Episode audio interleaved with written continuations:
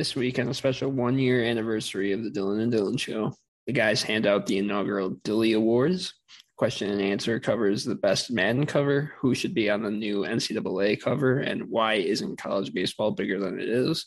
And this week in sports covers the NBA Finals, giving you a synopsis, predictions, and picks for game one.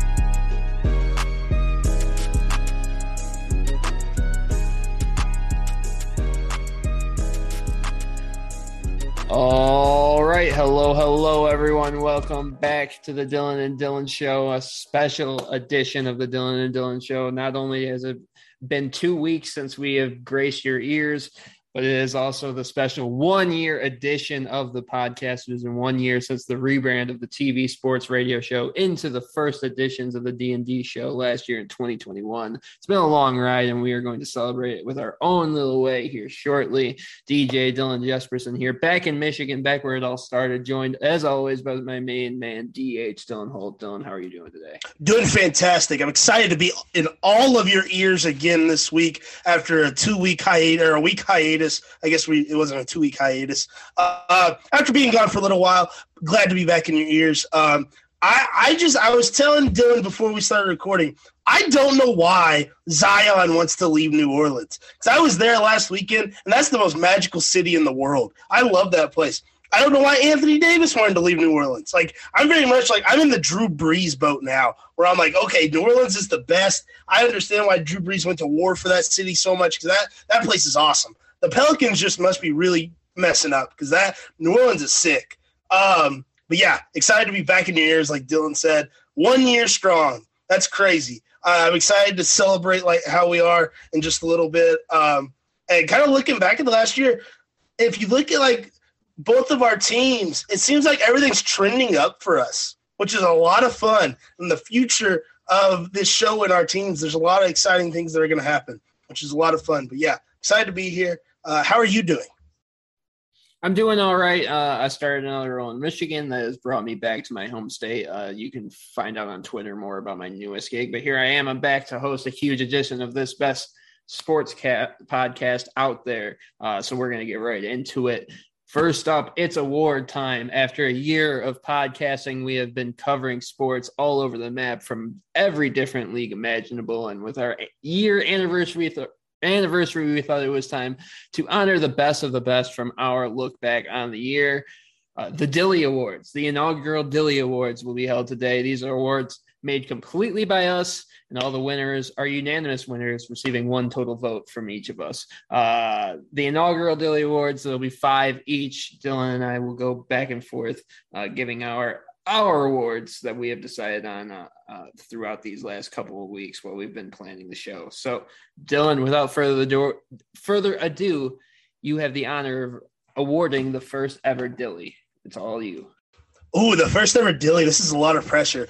Um, I'm going to have to go with an award that I gave out last summer. And um, so I guess this is the second version of this award, but it's the first official one as a part of the Dillies. And I'm talking about the Silly Goose of the Year.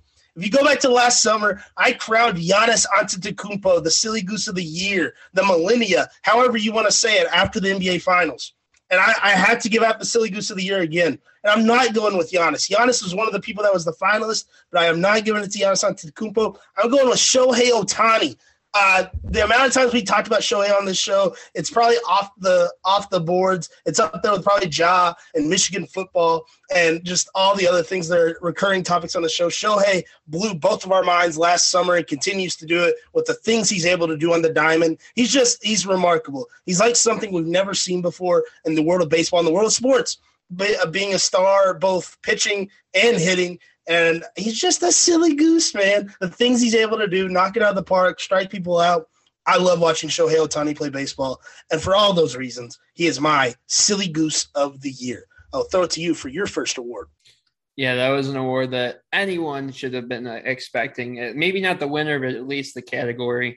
Uh, we're going to have a bunch of different categories. Uh, but first up, I'm going with a basic one for for me. The first one I thought of when I had the uh, the when we plan this Dilly Awards, I'm awarding my Team of the Year award, and not necessarily the greatest team, the most talented team, or the most accomplished team, but they are the D and D Team of the Year by all the metrics we use, and that's the North Carolina Tar Heels men's basketball team. Uh, it, I went back. It was March 3rd when I said that I felt the Tar Heels were underrated and disrespected heading into that regular season finale against Duke and I decided to continue to disrespect them and pick against them. Uh, and they made me pay, giving Coach K the business in his final home game, uh, and started a run where they won seven games in March and April, only losing to that really hot Virginia Tech team in the ACC tournament, and then the eventual national champions in Kansas in the national championship game. Uh, they haven't stopped there. Uh, they've seemingly have one of the most loaded rosters coming into 2023 now, and most important that most importantly, that run made North Carolina our team. When they beat Baylor in the tournament and both of us had it down, uh, beating Duke not once, but twice, uh, all of that felt like we had a special connection to it, even if it was from our outside role. So, uh, however long this show ends up going, it will always be a Tar Heel friendly podcast. Uh, and so they are our first ever team of the year. Uh, and I'll throw it to Dylan for his next award. I love that, and I love my North Carolina Tar Heels so so much. Uh, my next award is a very special award for me. It's the Murray State Racer of the Year, and this is an award I had to do because as as long as we've done this show, I've always had to give special shout outs to Murray State because I love Murray State so much. I love Murray, Kentucky, and the school. The, my racers, I love them so much. This is a tough one because Murray State's had a really special year. They've won so many championships. They've done so much, and I decided I wanted to give a shot, a spotlight to a racer that doesn't really get it. He doesn't get enough uh, shine as he should. I'm going with Rod Thomas, point guard on the basketball team, walk on.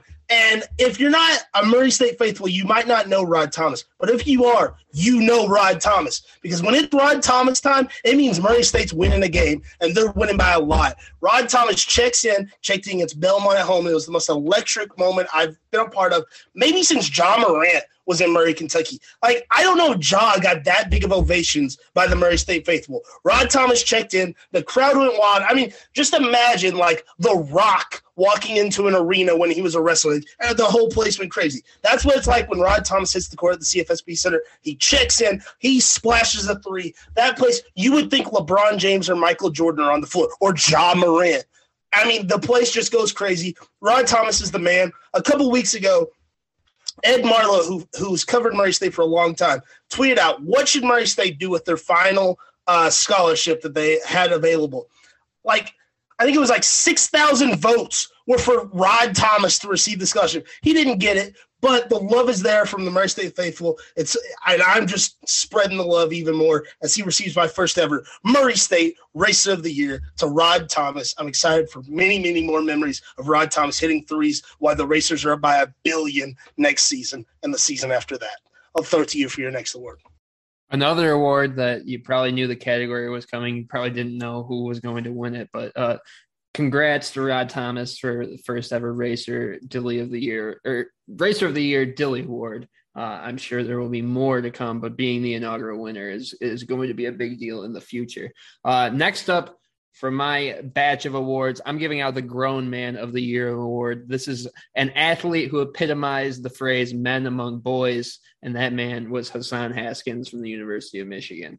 Uh, Haskins was always looked at differently because he started out at Michigan as a linebacker, uh, and people get that gave people the wrong impression of him. They thought he was just someone that was going to, you know, bruise, run through guys, uh, and not he's not much of a running back. He's a converted linebacker into a running back. And I was in that camp, but uh, his junior season, this 2021 season, proved how much more he was than that. He was Blake Corum was ready to pass him on the depth chart, basically had passed him on the depth chart. But then Corum gets hurt.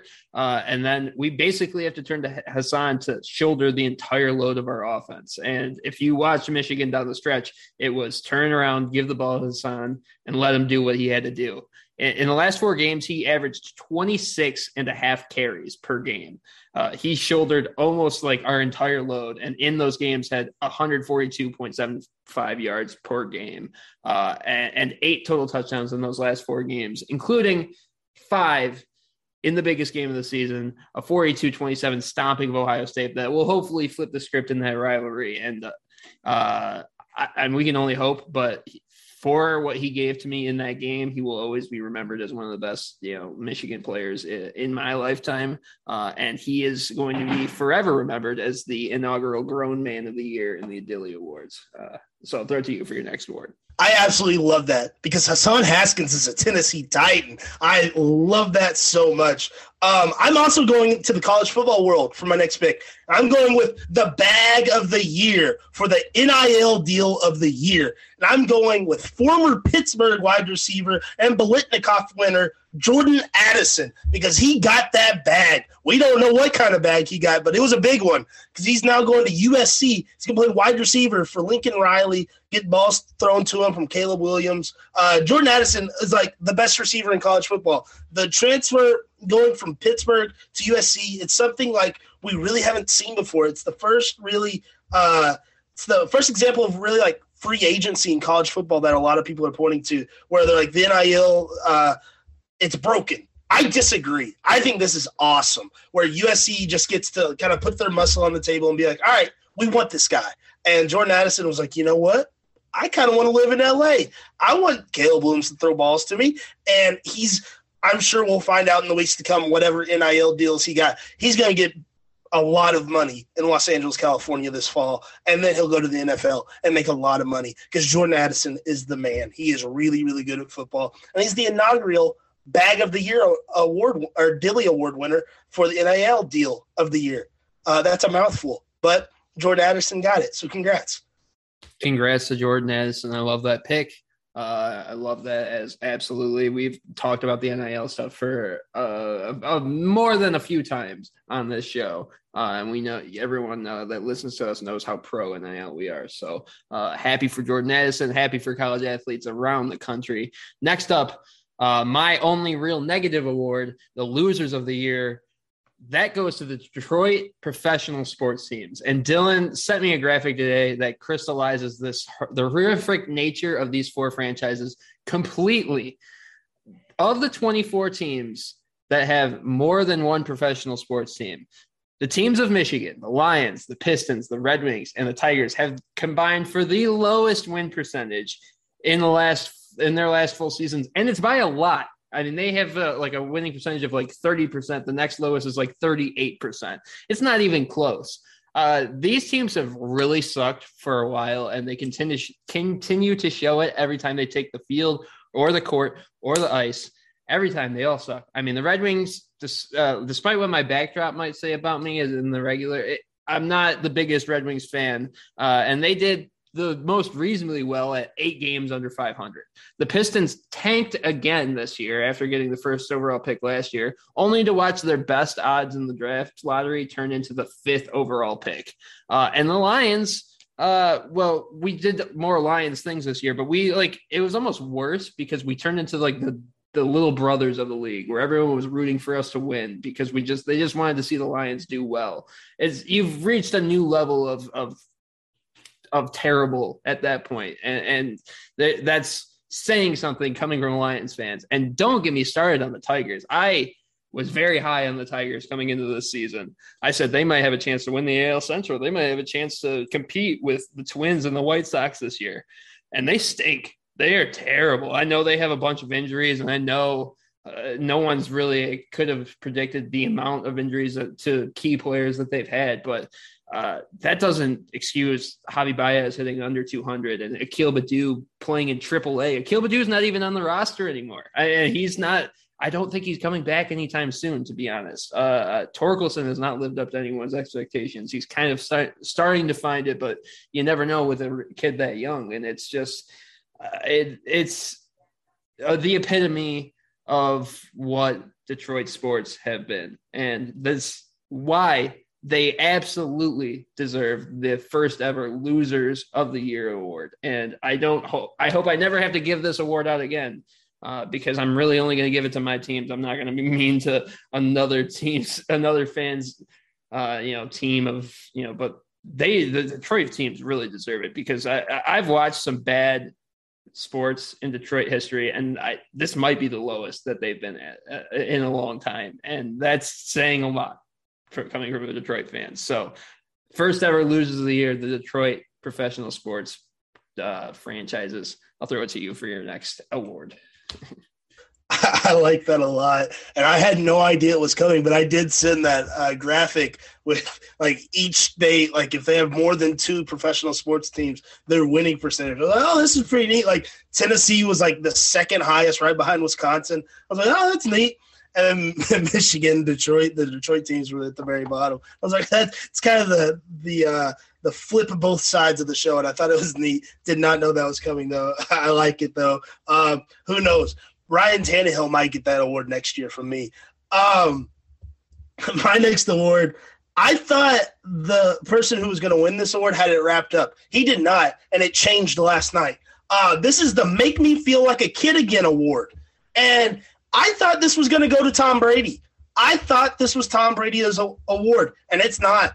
Albert Pujols this award is going to Albert Pujols because he has made me feel like a kid again. And just this run with the Cardinals that he's been on this season, as we're sitting here in June now, the things he's been able to do that no one thought he was going to do. Everyone thought he was going to kind of suck and just kind of sit on the bench and be a coach, and he's not. He's playing and he's providing walk-off hits in big games against the San Diego Padres. Like no one was really thought this was going to be the case, and watching Albert go up to the plate and make plays, it's just it makes me feel like a kid again, and it's awesome because I haven't watched Albert Pujols play in a Cardinals uniform since 2011, and a lot has changed since then. It's been 11 years, so it's really really neat.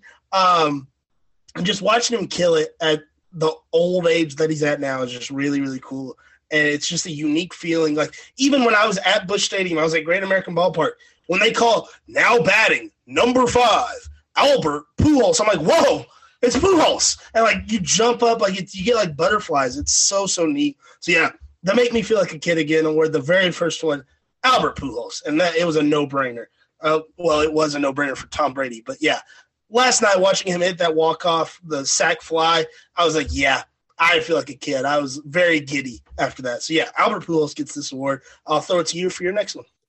Love that award. I I, I knew Dylan's categories for awards, but I didn't know where he was going with all these awards and where really the you know what the awards meant to themselves. So I, I love that category. I love the award pick. I love the the winner. I love it all. So great, great pick. Uh, and uh, for my next one, I wanted to give a shout out to some of the fabulous guests we've had on our show in the first year of our podcast, uh, from TV sports colleagues like John McCooch, Colby Marcio, Nick Rose, and all the other special guests like Seth Horowitz, Preston Rice, Trey Hornbuckle. Uh, we have thoroughly enjoyed each and every conversation we have had. But no offense to any of those people, one guest stood out and deserves the Dilly of for D and D guest of the year, and that is professional golfer Garrett May. I, I think I can think speak for both Dylan and I when I say we had the most fun recording with Garrett because you know neither of us really had a connection with Garrett or his sport or the league that he's in before we sat down with him. So it really felt like we were learning with the with the listeners. And at the same time, the interview felt so natural. It felt like an easy conversation between longtime friends, which made it so much fun. And uh, uh, I know we're going to reach out to Garrett soon because uh, uh, we've been watching what he's doing. He's been doing a lot of awesome things. We and we had a ton of fun with him the first time. Uh, but congrats to Garrett winner of the first ever guest of the year award. Uh, I'll throw it to Dylan for I think his last award. It is my last award, but I love that. Yeah, Garrett, it was so much fun talking to Garrett because, like you said, neither one of us are golf guys. And I like going into it, I was like, what, what am I going to talk about? And it, it was just a conversation. It was a lot of fun to have. And it was a t- ton of fun to talk to Garrett. And now, like, following his career, it's it's been really fun to see how things have played out since he's been on the show, following him on Instagram and Twitter, and just following his journey on social media. But yeah, uh, now my last award, I'm giving out the Ja Morant Award for the most electric play of the year. And I am going with, of course, it's a Ja Morant play. Surprise, surprise. I'm going with his chase down block against the Los Angeles Lakers. And I don't know the exact date. I should have looked that up. But as you know from listening to this show, I don't like looking up the dates, the specifics, because with a play like this, you know what I'm talking about. He chased down, and I don't even know which Laker it was because the Lakers put out a generic 2K team this year when it wasn't LeBron and Anthony Davis. Um, it was the chase down block where he came out of nowhere. He used this insane vertical to just get up there and catch the ball on the backboard. And it's just, it's insane that he was able to do it. It just doesn't make sense. It broke the internet. Um, the the play right up there with it was um, his dunk against the Spurs over Jakob Poeltl, which literally today won dunk of the year from the NBA. So shout out to Ja, that's great. But I think his chase down block was even better because you expect the dunks from Ja. The chase down block, like I like we've talked about it before. A chase down block might be like the best play in like all of sports because it's just so draw uh jaw dropping. Haha, get Ja Morant. Um it's just something else. I, I love it, and it's a great play. It's going to be one of those plays that's going to be on his career highlights 20 years from now when he's got a 50 minute highlight reel. But yeah, the Ja Morant Award for the best highlight of the year. Ja's chase down block against the Los Angeles Lakers. And that is my last award. I'll throw it to you for your last. Yeah, we've talked about Josh so many times, so I knew there was a plethora of things for you to pick from. So uh, just happy that you got a good job moment to, to give an award out there for. But you know, obviously, love the pick. Uh, the most job friendly podcast out there uh, is a year old now. So uh, last but not least, last but not least, I wanted to single out one moment of the first year of the podcast that I enjoyed uh, the most. It may be insignificant to listeners, but my absolute favorite moment of this past year was watching Dylan Holt in real time realize that the Washington State logo spelled out WSU in the shape of a cougar. Uh, it in audio, it probably sounded like inconsequential, but when we were recording, I was literally describing the process of realizing there's a W in the cougar and then the S and the U, and never being able to see it that same way again. And in real time, Dylan Holt is doing that on my screen. He's going onto his phone, he's looking up the Washington State logo and realizing it in real time. Uh, and uh, we you can find clips of it all over social media, but that moment needs to live alone as the Dilly Award winner, uh, and that's going to be my final award. Uh, so we both get the final Dilly. Uh, if you can't win an award, just give one to yourself. That's my uh, philosophy.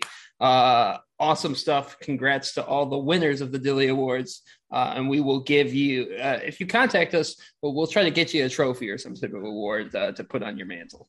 So are we now an award-winning podcast? That is exactly right. We are an award-winning podcast. We can put it. We just took home a dilly. We just took home a dilly. Those are the most coveted awards in podcasting uh, out there right now. So uh, awesome stuff awesome stuff uh, and hopefully uh, can turn it into a yearly thing uh, as we move forward uh, with the podcast. Next up is the question and answer segment where we lay out our biggest questions and let each other take a swing at answering them.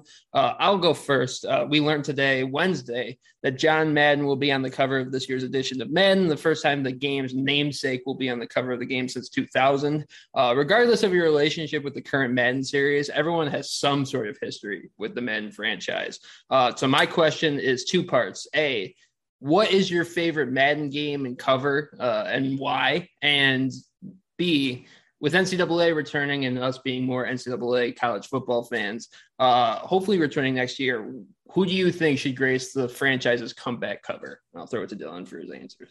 So, A, I have two answers. My favorite cover is Madden 12 with Peyton Hillis on the cover because I think it's just so wacky. Like you throw all the covers like into like a little collage, and you're like, oh yeah, these are like the best players of the last two decades. And then it's like, oh, who's that Browns running back? It's like, oh yeah, it's Peyton Hillis. Like, of course, like we all know who it is because he was really good that one year. But like, I feel like as like younger kids start to like look back at old Madden, they're just gonna be like, who is that guy on the Browns? Number 40, who's that linebacker? Like, who is that guy? And it's just gonna it's gonna stick out more and more as the years go on. And I just love that. I think it's so unique. Uh, my favorite Madden, I don't know. I love them all so much. Like I loved like Madden like 19, and a lot of people are like it sucks, it's terrible. I'm like I liked it. I don't know. I was like I was in college, like when I wasn't like in class, I was like playing franchise mode, making Josh Rosen the best quarterback ever. Um, I I said Madden 10 because I was like that feels like the right spot. 2009, I was playing a lot of Madden. I was like, I was probably using Peyton Manning on the Titans and just tearing stuff up. That's with Larry Fitz and uh, Troy Polamalu on the cover. I was like, that, that I'll say that one for my favorite. I don't know if it is. I just remember playing it a lot and probably breaking the disc at certain points because I got so mad at it. But yeah, I, I just love Madden in general. It's I don't think I've ever had a favorite one. Like, of course, like the Madden with Michael Vick on the cover. I think it's 04 is an all time great. But like, I love them all. They're, I think they're all great. They all have different aspects, except for this last year's. I didn't like this last year's. I maybe played it for like two hours, and I was like, all right, I'm done. And funny enough, we I bought it the day we interviewed Garrett, and I was like on top of the world. Like, I'm playing Madden, and yeah, I don't think I played it after that day. Um, as far as NCAA, hopefully they do better with NCAA and the next Madden. Um, who would I put on the cover? I would put Tyler Bray and Jauan Jennings on the cover because I'm a Tennessee fan. And I know you're thinking, like, who cares? Like, not everybody's a Tennessee fan. I, I say that for a reason. I think because they took this game away from us for nine years, they need to make it up to everyone. And you should be able to put whoever you want on the cover. That we're at a day and age with sports games that you should be able to get the cover that you want. And if you're a Tennessee fan, you can get Tyler Bray and Jauan Jennings. You're a Michigan fan you can throw Aidan Hutchinson on there. They, I think the customization should be there for an NCAA game. It's not going to happen because EA, they're just not going to do that. But there needs to be some kind of customization. I mean, I know in SEC country when all of the uh, big preseason magazines come out, whether it be Athlon, I think it's Athlon Sports, I don't know. It's the big uh, magazines where they preview college football. It's different all around the Southeast. In like where I live, you'll get a Kentucky cover and a Tennessee cover.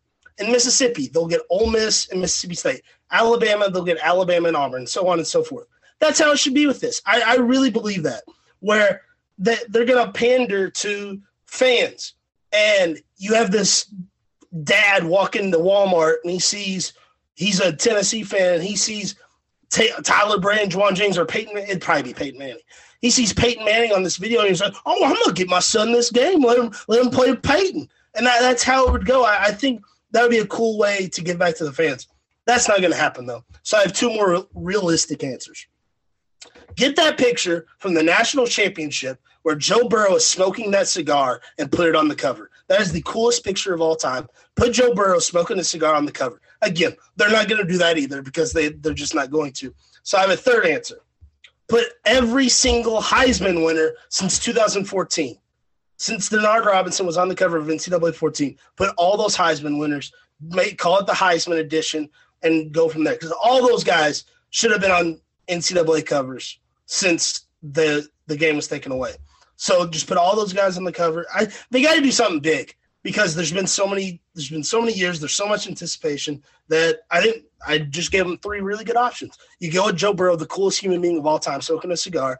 You can go with all the heisman winners or customize it. You do it like region specific where you've got guys from those schools that are like in texas you have a bajillion different covers because you've got all the big schools in texas and go that from there. I think that would be really neat. But yeah i I don't think there's a wrong answer. You you can go so many different ways with what you want to do, and those are the ways I would go. We're going to be in very much like total lockstep agreement for almost everything that we said because uh, we'll get to it in the college football stuff. But for Madden, uh, I, I, said a few stick out for me for sure. The one with Michael Vick 04 is definitely a popular pick, and it, it was one of my favorite ones. It's more of like when Madden really was on the cusp of like arcade and simulation. Like it was like in between, and, and you kind of could have fun with it still, but it wasn't like you know they didn't take drastic steps to like cut the gameplay just to make it more a little bit more realistic. I think that was like the best part of the old Maddens.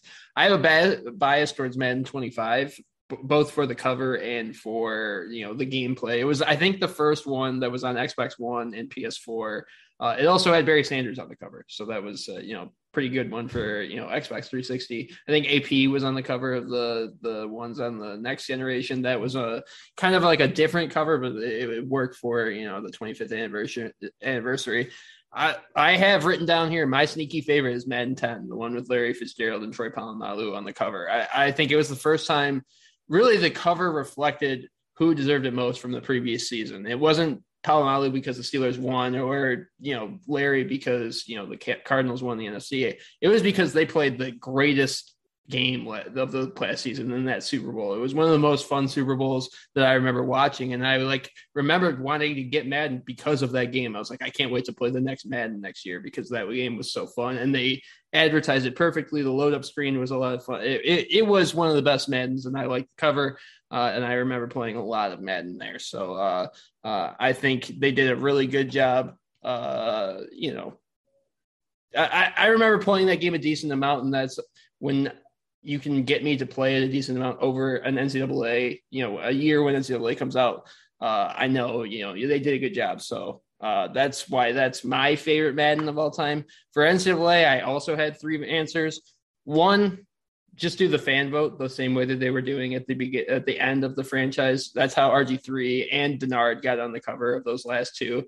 Uh, they just put it out to fans and uh, let them decide off of like you know 20 or so to start with, and you just voted. And uh, you know, it was a way for, you know, big college football fans that were online to kind of, you know, show their appreciation for those guys that were out there. You know, Denard didn't win a Heisman. He wasn't even a finalist for a Heisman, I don't think, at any point in his career, but he was, you know, popular enough, not only in Michigan fan bases, but around the country to earn that spot.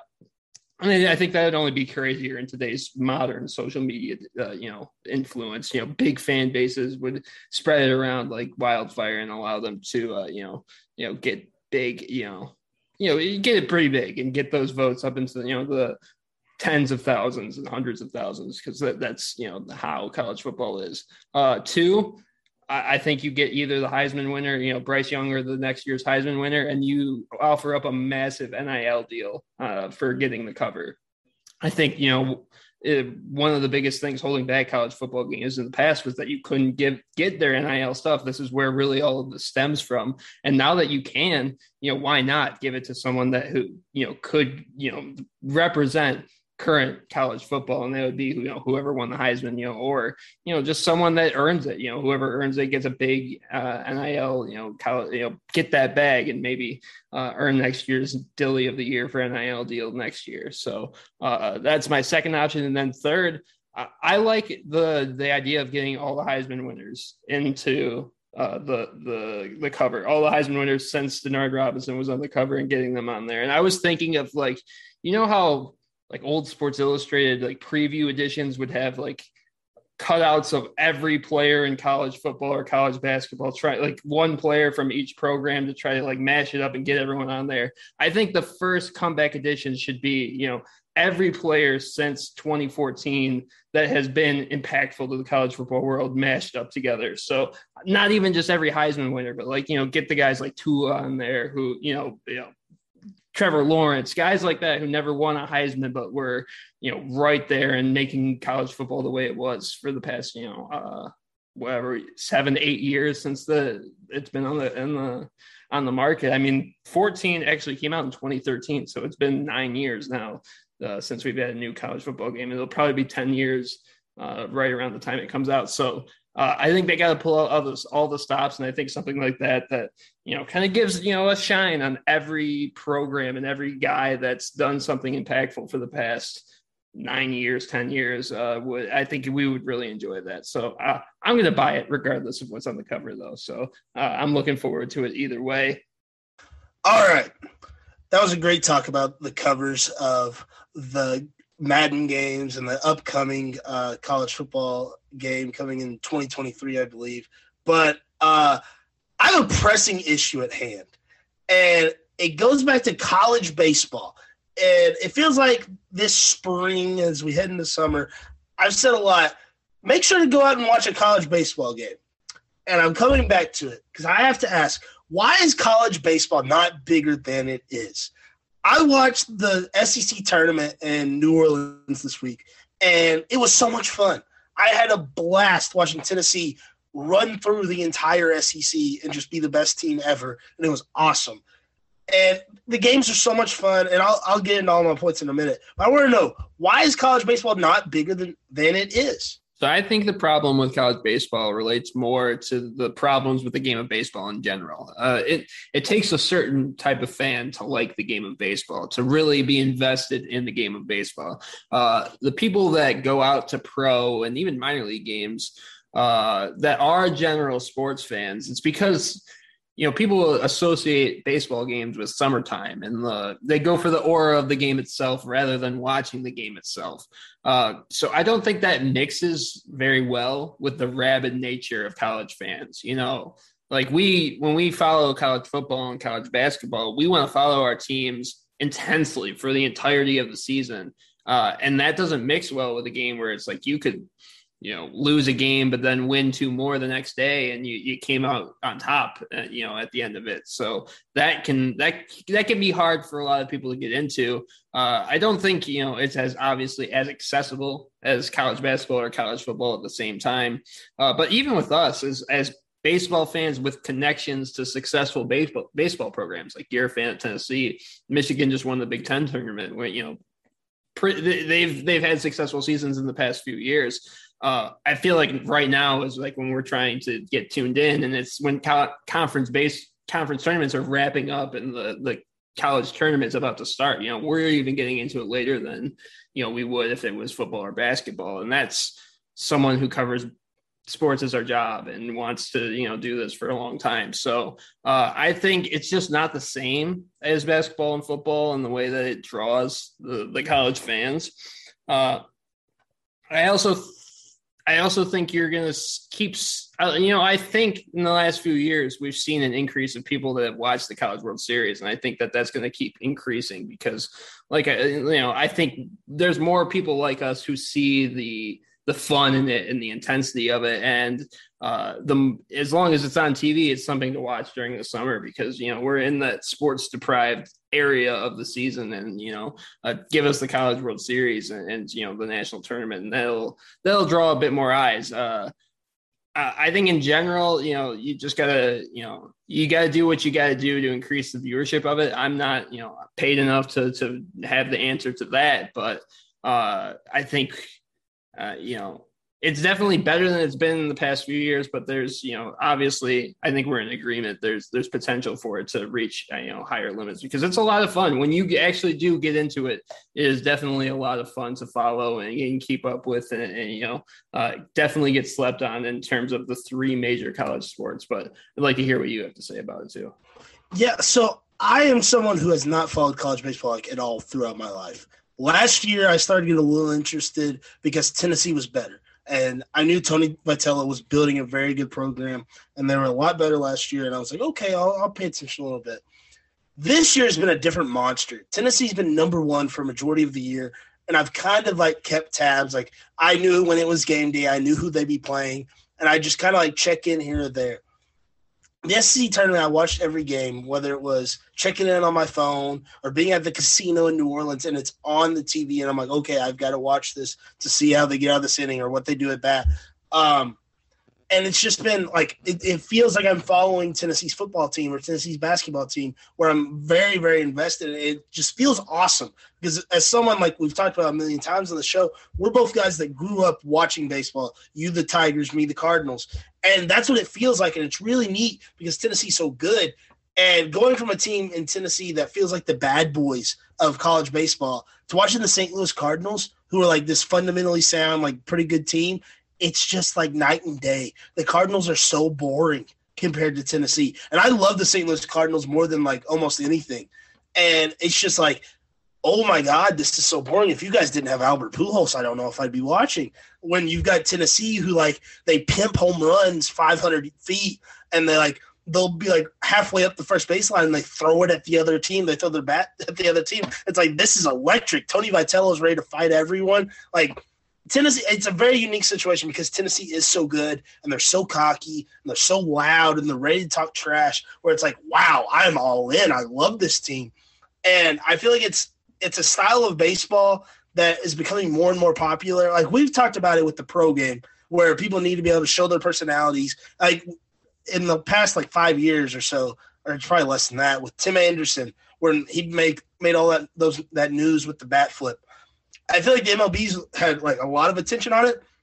I feel like it's had a huge impact on the college game because that's like all any of the Tennessee players want to do is like flip their bat and talk trash, and it's awesome. Like I feel like baseball purists would have a heart attack if they watched Tennessee play baseball because that's all they do. They flip their bats, they talk trash, and they win, and it's so much fun. And I just it. I feel like if I was a fan of any other team, I would absolutely despise this Tennessee team, but I'm not and that's what makes it so much fun. They're like the bad boys, and like I like cannot wait for Friday night when they play. I think it's Alabama State. I assume they're going to win by a trillion because this team is just on fire. They're hosting it in Knoxville. Tickets are a bajillion dollars, as it should be. Tennessee has a fan base that is so good. That place is going to be sold out. Lindsey Nelson Stadium is going to be rocking. I told I was in an Uber in New Orleans and I was talking about college baseball. Actually, funny enough, shout out to Gary, the Uber driver. He asked me about the LSU Tennessee game. I was like, yeah, Tennessee won. he's like, yeah, that's fair enough. Tennessee's really good. And he was talking about how he followed LSU baseball for a long time. I was like, this is really neat. This guy actually gets it. And he's like, that Tennessee team's they're, they're going to do damage. I was like, I agree. I was like, this team's awesome. And it's just, it's cool to see it's kind of growing, but it's not. Like to me, it feels like it's growing because I haven't paid attention. And so I, I really don't know.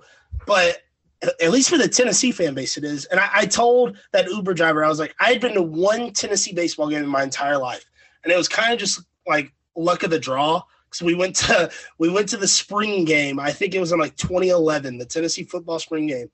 And after the game, it turned out Tennessee was playing Ole Miss in baseball. I'm like, all right, we'll go. I think they like gave away tickets, and we got to go, and there was like no one there, and Tennessee got demolished by Ole Miss. I'm like, well, this sucks. Tennessee sucks at baseball. And then just the turnaround that they've had is incredible. Tony Vitello's dad said at his first game, there were five fans at Lindsey Nelson Stadium. And now, like, they sell out every weekend and it's a party. And it's amazing to see how it's grown so fast, the enthusiasm in Knoxville. I would just like to see that everywhere. And I, I want, I feel like that's a way baseball could grow people see the excitement in the college game. Like it feels like every sport we talk about how the college game is more exciting. I think baseball's the same way. And I feel like if people saw that, they see it, like, okay, this is sick. We can follow these guys. And that might be how we get to younger baseball fans. I, I, I was really thinking about that. I was like, you get these guys to watch a Tennessee team that's so good that just hits bombs. They're like, okay, let me check out the Braves. If, if it's a Tennessee fan, it'd probably be the Braves. Um, and they're like, okay, Ronald Acuna's sick. Like he's like Drew Gilbert hitting bombs. Like that that could be a way that we get to younger baseball fans. But I don't know. College baseball needs to grow because it's awesome. That I'm just talking in circles because it, it is just awesome. I'm really fired up about it. Cannot wait for the regionals to start this literally Friday. It's really really exciting. If you weren't planning on checking them out, check them out because it, it's going to be some good baseball. If you don't like baseball, if you do like baseball, who cares? Check it out. Baseball's fun. I, I think we should have a break because uh, the finals. We're about to talk about the NBA finals will be on Thursday. You'll you'll have a night off of uh, basketball. Flip back and forth between the NHL games and uh, college baseball because there'll be some good ones on. But yeah, watch college baseball. Let's have it grow. Yeah, one more thing I wanted to add, and I, I talked about this before. I feel like one of the problems with baseball games is like when your team is losing early on, you're getting shellacked. It's tough to like stay tuned in. It's tough when it's like the, the game has been decided in the third inning. You get to get to the ninth inning. In the Big Ten this year, I'm not again, I didn't pay attention all year, but at least during the Big Ten tournament, there was a 10 run rule. So if any team finished an inning up 10 runs, the game was over. It was basically a mercy rule. I think that's something that's great. And it's something that the MLB should do too, because we don't need to watch as fun as it is to watch Albert Pujols and Yadier Molina take the mound we don't need that. We we don't need teams that just are throwing in the towel and just throwing position players so they don't have to burn arms. Just throw in the mercy rule. If they want to forfeit, they want to. You know, it, like let's not do the purist stuff just at the detriment of the sport because there, there's ways to move it along. If Michigan's up 13 to 1 in the seventh inning, there's no reason to continue the game. We, you know, the game is over. So uh, I think something that, like you said, college is moving forward faster than the pro game is. And, you know, we should celebrate that stuff. Uh, on the, this week in sports, it's NBA Finals time, and it's 100% time to talk about it. The Golden State Warriors, the NBA's latest dynasty, trying to reclaim their throne, uh, going against the Boston Celtics, arguably the most historic franchise in NBA history, trying to reclaim their throne. Dylan, it's up to you. What is your thought process for the finals and the teams competing for the championship? I think, I'm not positive, I think I called this finals matchup on the TV Sports Roundtable. I think I did. I know I've been high on the Warriors and Celtics this whole time. Like going back to when the playoffs started in April, I was high on both of them. So I'm very excited to be like, okay, I knew what was going on. I knew these teams were good. I know what I'm doing. Um, I think it's really exciting because these teams are just good, and they're teams that like. It's not like they were built in free agency. The star players were drafted. Steph Curry was drafted by the Warriors. Klay Thompson was drafted by the Warriors. Draymond was drafted by the Warriors. Jordan Poole was drafted by the Warriors. On the other side, Jayson Tatum drafted by the Celtics. Marcus Smart drafted by the Celtics. Jaylen Brown drafted by the Celtics. All those guys were drafted by their teams. Um, it's it's really unique in today's day and age of the NBA to see this, where it's teams that are literally cultivated on draft night and the scouting and the development. It's really really cool to see. Um, I think it's gonna be a really good series. Unlike the Warriors, the Celtics have played really competitive series like this entire playoffs. They they swept the Nets, and then they played two straight series that went to seven games, and they beat the Heat and the Bucks. Either one of them could have been the Eastern Conference representative in the NBA Finals. Um, and ESPN had a really eye-catching stat the other day. The Golden State Warriors have 120 games worth of experience in the NBA Finals compared to zero for the Boston Celtics. This Celtics team is so young.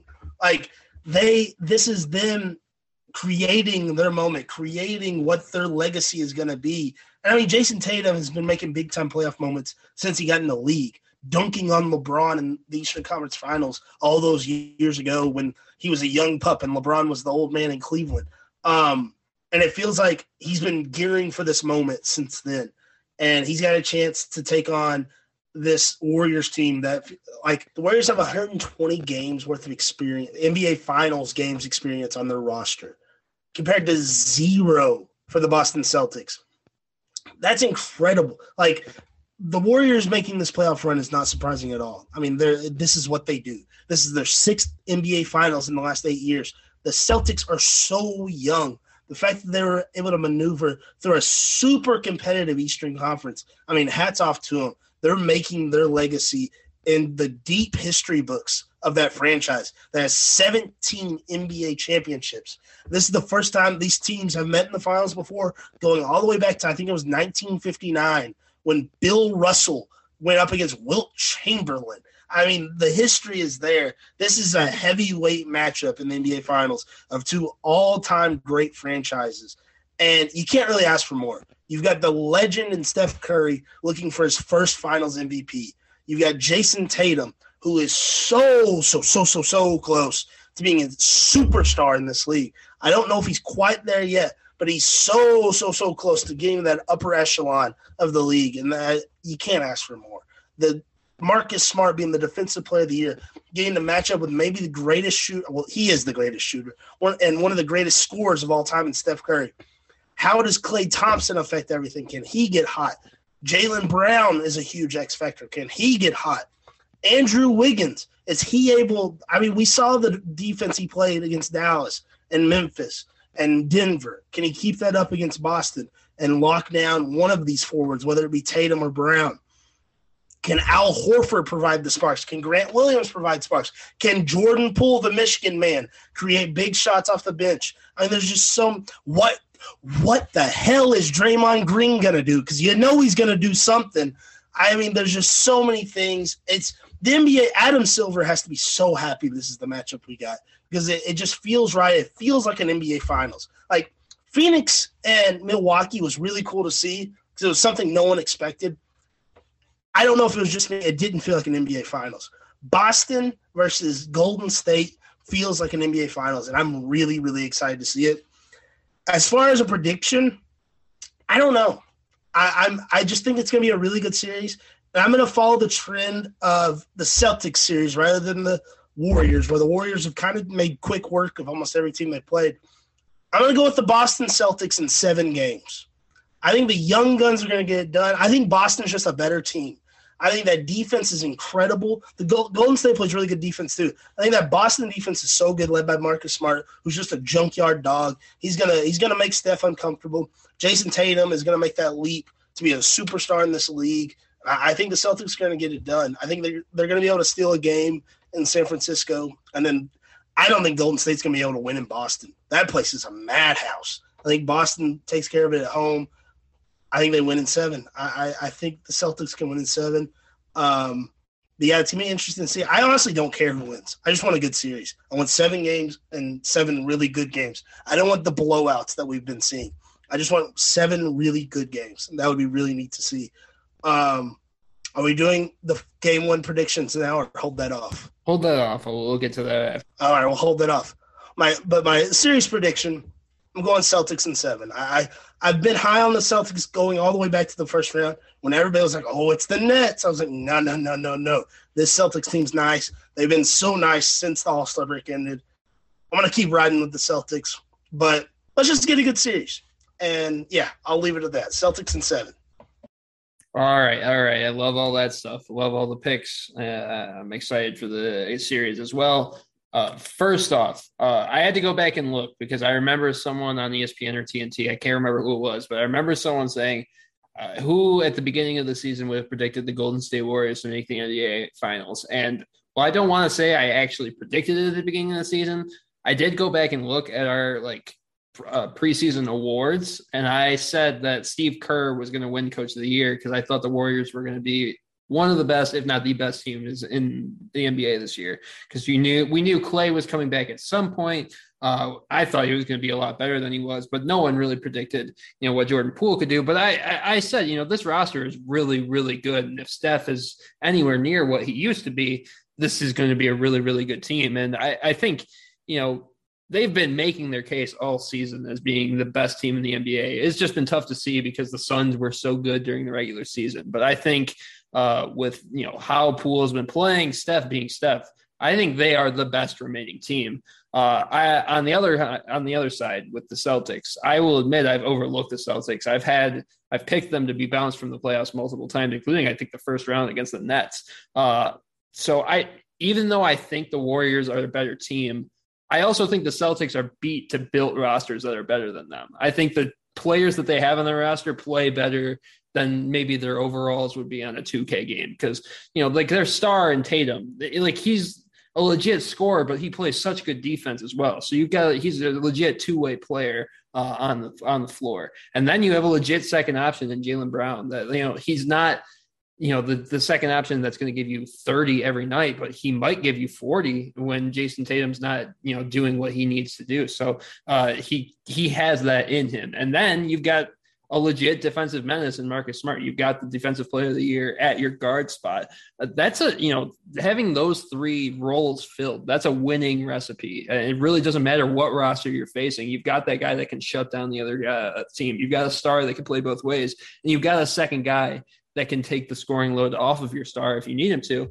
Uh, and, and, I'm really excited to see how that mixes with a team like the Warriors, who I think are built to win championships. I'm excited to see how Tatum deals with Draymond. I assume that'll be a, a matchup we're going to see a bunch. Uh, Steph and Smart, that's going to be a matchup we're going to see a bunch. I want to see how those two play against each other. Uh, and I'm I'm more like I'm I'm, I'm same with you. I, I hope it's more of uh, like the Celtics Bucks uh, series that we had. You know, that was like the epitome of what I think a good NBA playoff series can be. Just every every game felt like it was just on on the verge of swinging in the, in the last seconds every time, and uh, it played out with the emotions on the on the on the floor. So uh, I, I like you said, uh, I hope it's not more of like the like the Celtics Heat where like the mismatches create the blowouts. And even though we got seven games, we got seven kind of blowouts and kind of un you know uh, unentertaining games. I want seven competitive, fun games of basketball. I don't think you can ask for much more. You're going to get some of the best you know players in the uh, in the in the NBA in this one. Uh, in the end, with my prediction.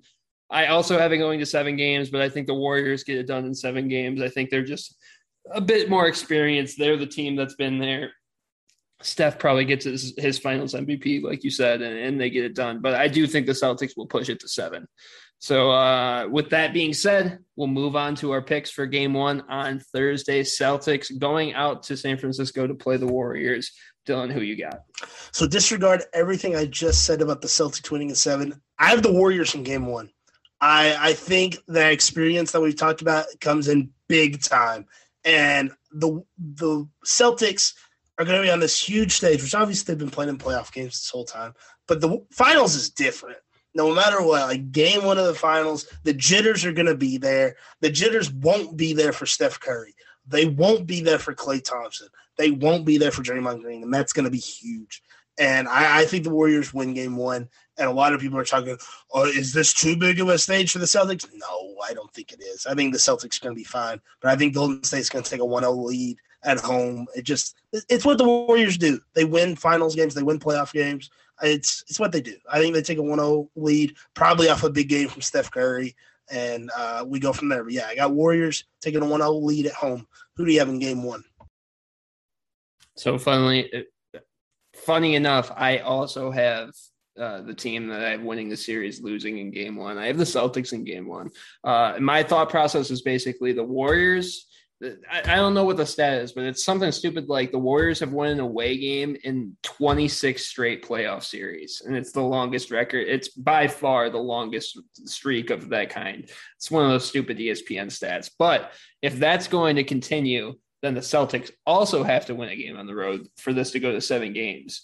Uh, it kind of works out that way. So I think the best time to steal a game on the road is in game one. You you kind of got the Warriors coming in with more of the feeling of they're the favorites. I feel like you know, other than you know, obviously they had those years where Durant was there uh, and they were the favorites all the time. But like when they were going up against LeBron's teams, they had to come in with kind of like a chip on their shoulder to win those those finals. So uh, I think with this role where you're the more experienced, you know, you're the ones that have been there more times than the Celtics. I think they can come in a little bit cocky, and and maybe the you know that's just the recipe that Tatum and Boston need to to take game one. So I have the Celtics taking game one, even though I have the Warriors taking this the series. But I'm excited. This, this is going to be a good series. I think this is if I if I could have picked it to work out anyway, uh, entertainment wise, I think these are the two teams I would have picked to, to make it to the finals. But uh, that is going to do it for this special year anniversary edition of the Dylan and Dylan Show. Dylan, any final thoughts before we take off?